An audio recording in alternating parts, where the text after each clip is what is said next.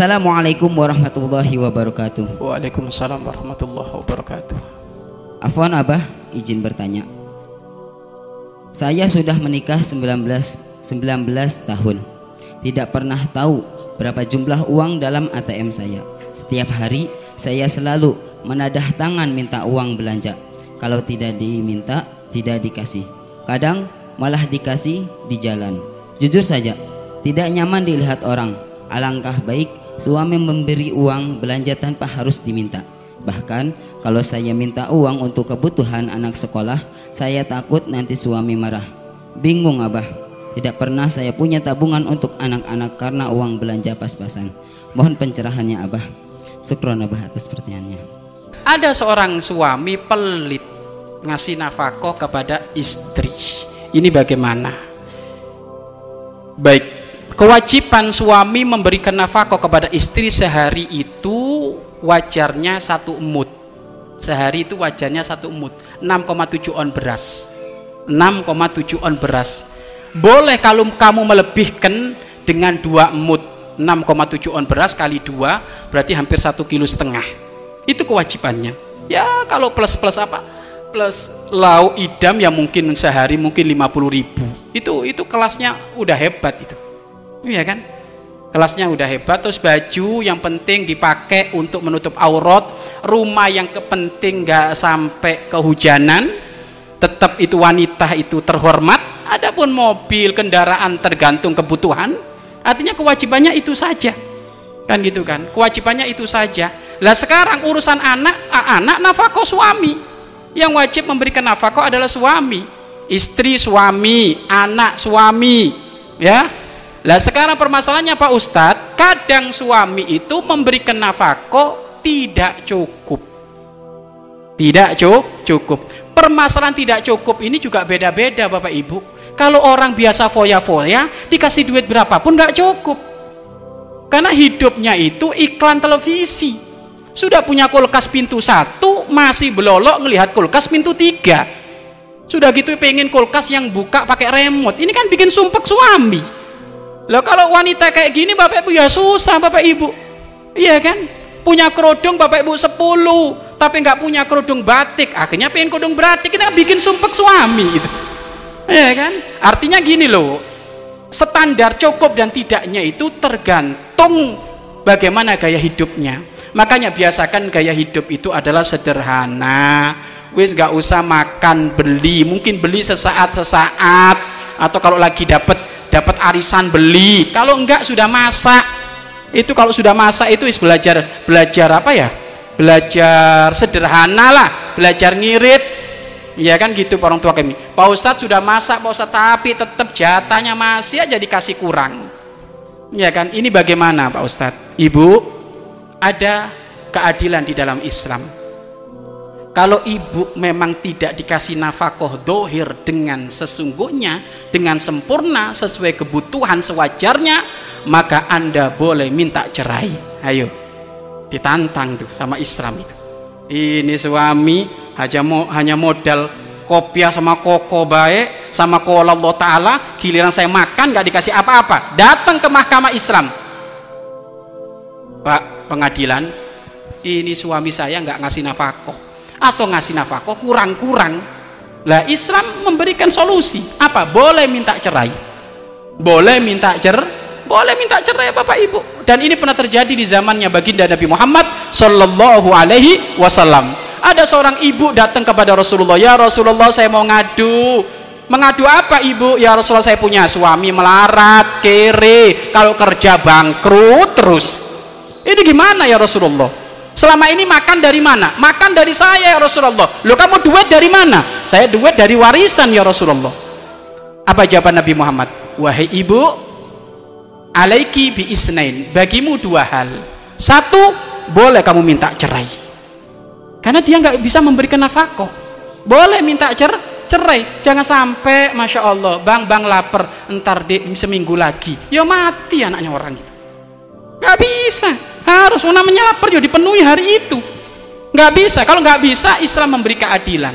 Boleh minta cer minta cerai. Tapi sang ibunda tadi cerdas ya Rasulullah pilihan yang kedua apa? Pilihan yang kedua kamu yang memberi nafkah.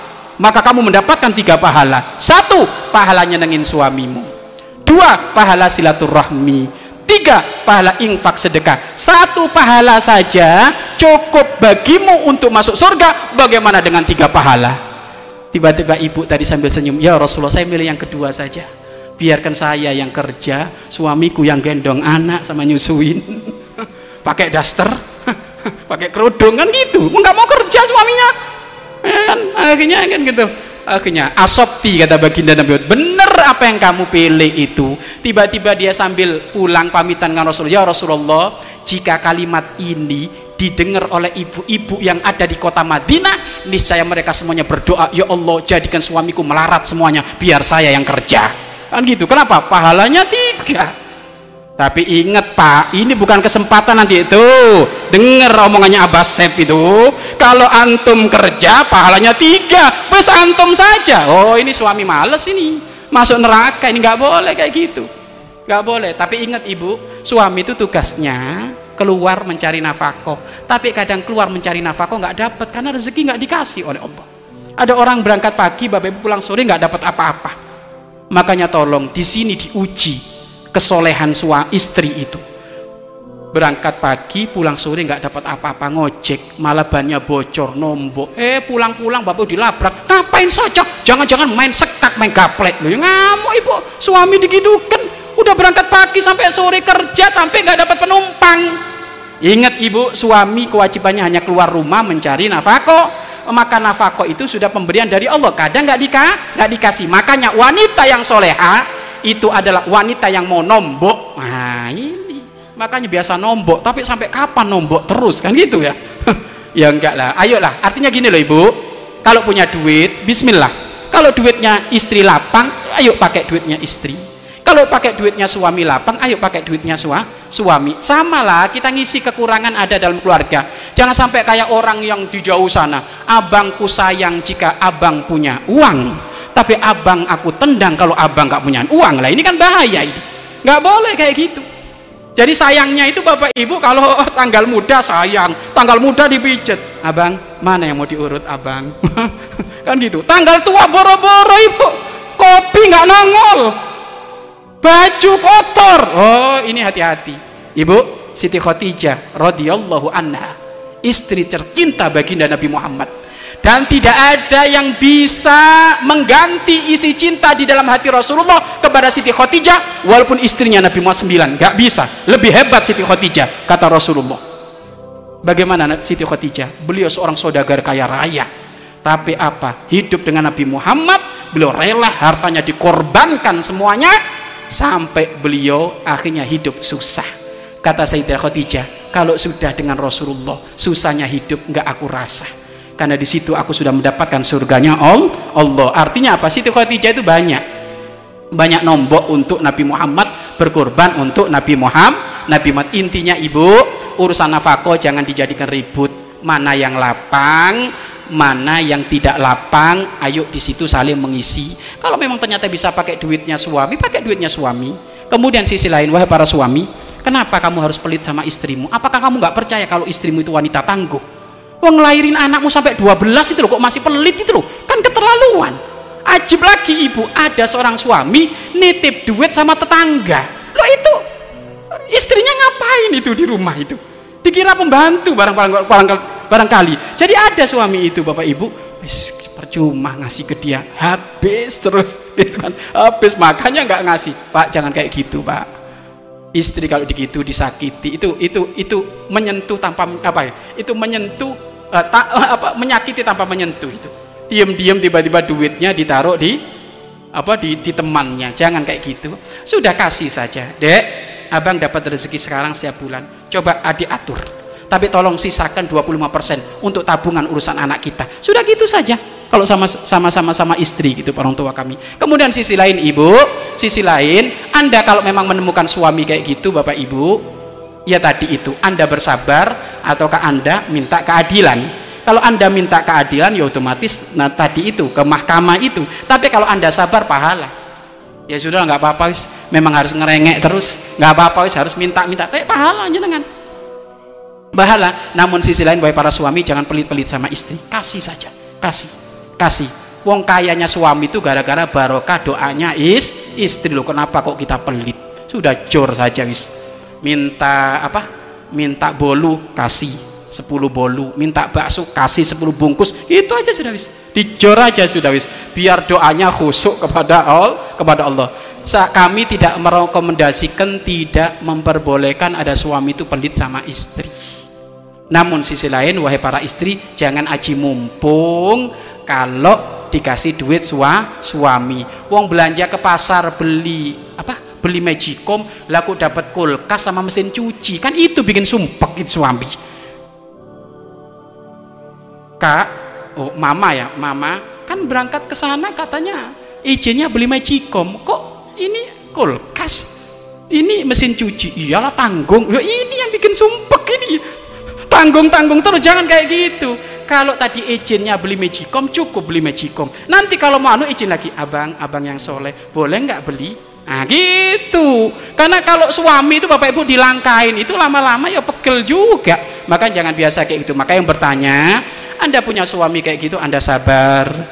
Kemudian mungkin suami Anda perlu ngaji juga. Bawa ke majelis, nanti Anda bisikin ustadznya di majelis agar supaya ustadznya bisa mengingatkan dengan cara yang lembut. Paling enak ibu tahu wanita yang soleha, istri yang soleha, punya suami nggak sholat. Punya suami nggak sholat. Kalau diingatkan sholat pasti ngamuk. Akhirnya apa bapak ibu? Tapi pinter istri ini, setiap hari tetap di servis mau dipijet kakinya, dipijet perutnya, dipijet tangannya, oh pokoknya pijet terus. Abang mau minum apa? Mau minum kopi, anget, dingin, oh macam-macam ini. Sampai suaminya bilang, dek, tumben kamu dek, kok pol-polan kayak gini servisnya dek. Ini kira-kira kamu mau minta apa? Bang, saya nggak minta apa-apa bang. Bener nggak minta apa-apa? Mumpung saya lagi buka loh. Ini sok mau minta apa tak kasih? Enggak bang, saya nggak minta dunia bang. Apa dunia bang? Kecil itu bang. Saya minta satu. Apa? Abang, tolong kalau nanti ada majelis majelisnya Bu Yaya ya setiap ahad pagi abang nganter saya ya nganter aja setelah nganter pulang oh gitu oh, itu mah kecil. Siap berangkat. Er. satu tahun pertama nganter tok. Akhirnya di servis lagi itu bapak ibu. Waduh tersentuh lagi suami. Dia omongin bang daripada pulang bang bensin kan naik. Pertalit pertama kan naik. Nggak boleh nyebut merek? Bensin naik. Iya kan? Bensin nah, naik. Mending abang nunggu. Nunggu di mana malu? Nggak apa-apa abang nunggu di bawah pohon sana bawah pohon nunggu bisik-bisik sama tukang son. Pak son tukang son speakernya kencengin biar dia kedengaran. Dia lagi ada di bawah po pohon.